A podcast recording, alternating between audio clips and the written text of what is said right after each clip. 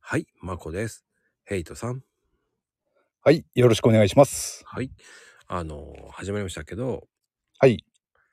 あの、お化け。はい。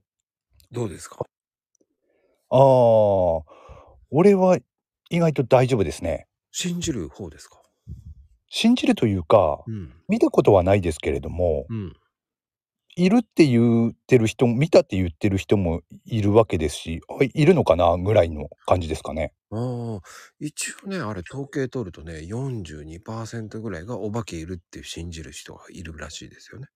ああ、42%。うん、あ結あ、構微な妙確ですね。うん。ええ。意う外といーん。るんですよね。もっと10%とかそれぐらいかと思ったんですけど、今は42%ぐらいこう、おお、うん、いるとまあ、いはうって。半分近くって言えば半分近くですもんね。うん、そうなんですよ。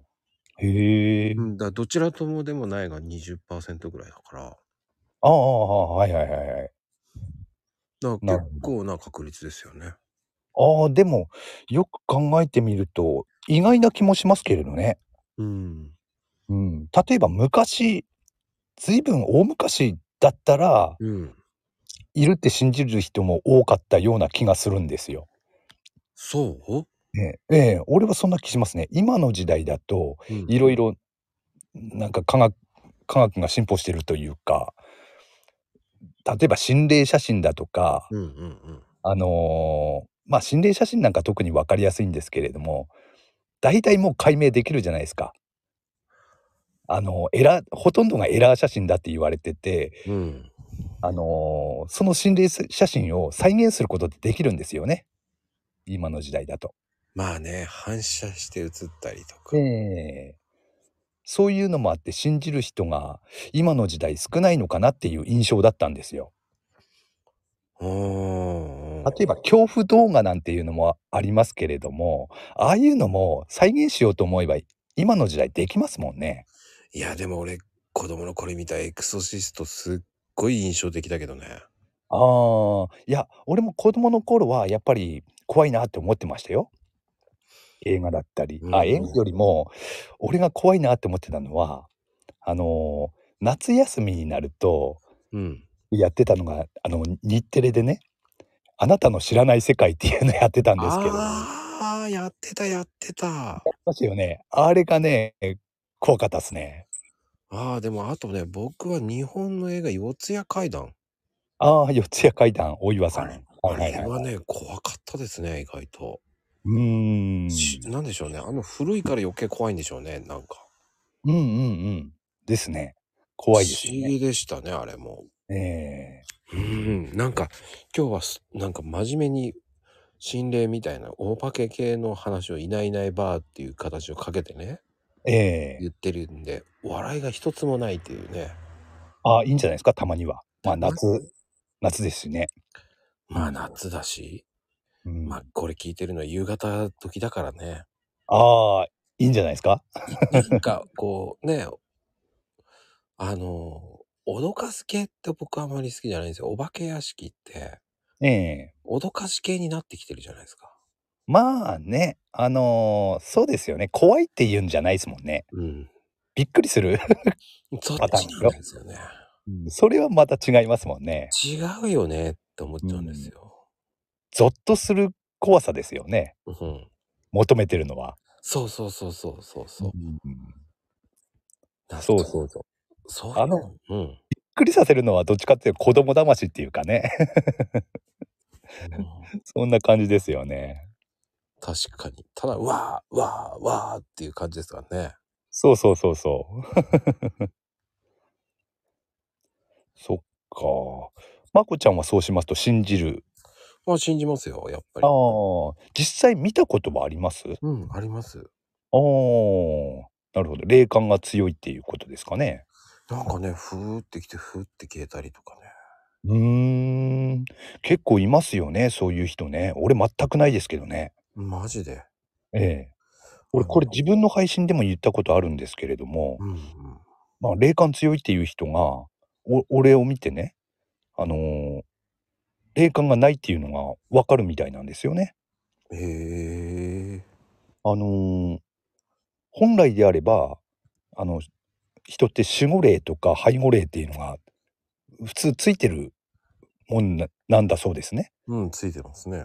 ええまあ守護霊っていうのが先祖の霊だったりまあおじさんおばさんが亡くなってるっていうんであればその人たちの霊がついてると守ってくれてるとそんで背後霊っていうのがまあ自分とは縁もゆかりもない動物の霊だったりそういうのがまあ勝手についてるまあそれが悪さするとかっていうことではないみたいなんですけれどもうん、うん、うん。俺にはその背後霊どころか守護霊すらついてないらしいんですよ。それもまたすごいね。ええ、なんかあのーまあどのぐらいの確率確率って割合でいるのかどうかわかんないですけどやっぱ珍しいことは珍しいらしくてうん、うん。あのー生きてる人間で例えて言うとあの体臭がすごくきつい人って近づきたくないじゃないですか。うん。幽霊って呼ばれるような存在にとって俺ってそんな感じらしいんですよ。近づ近づきたくないらしいんですよ。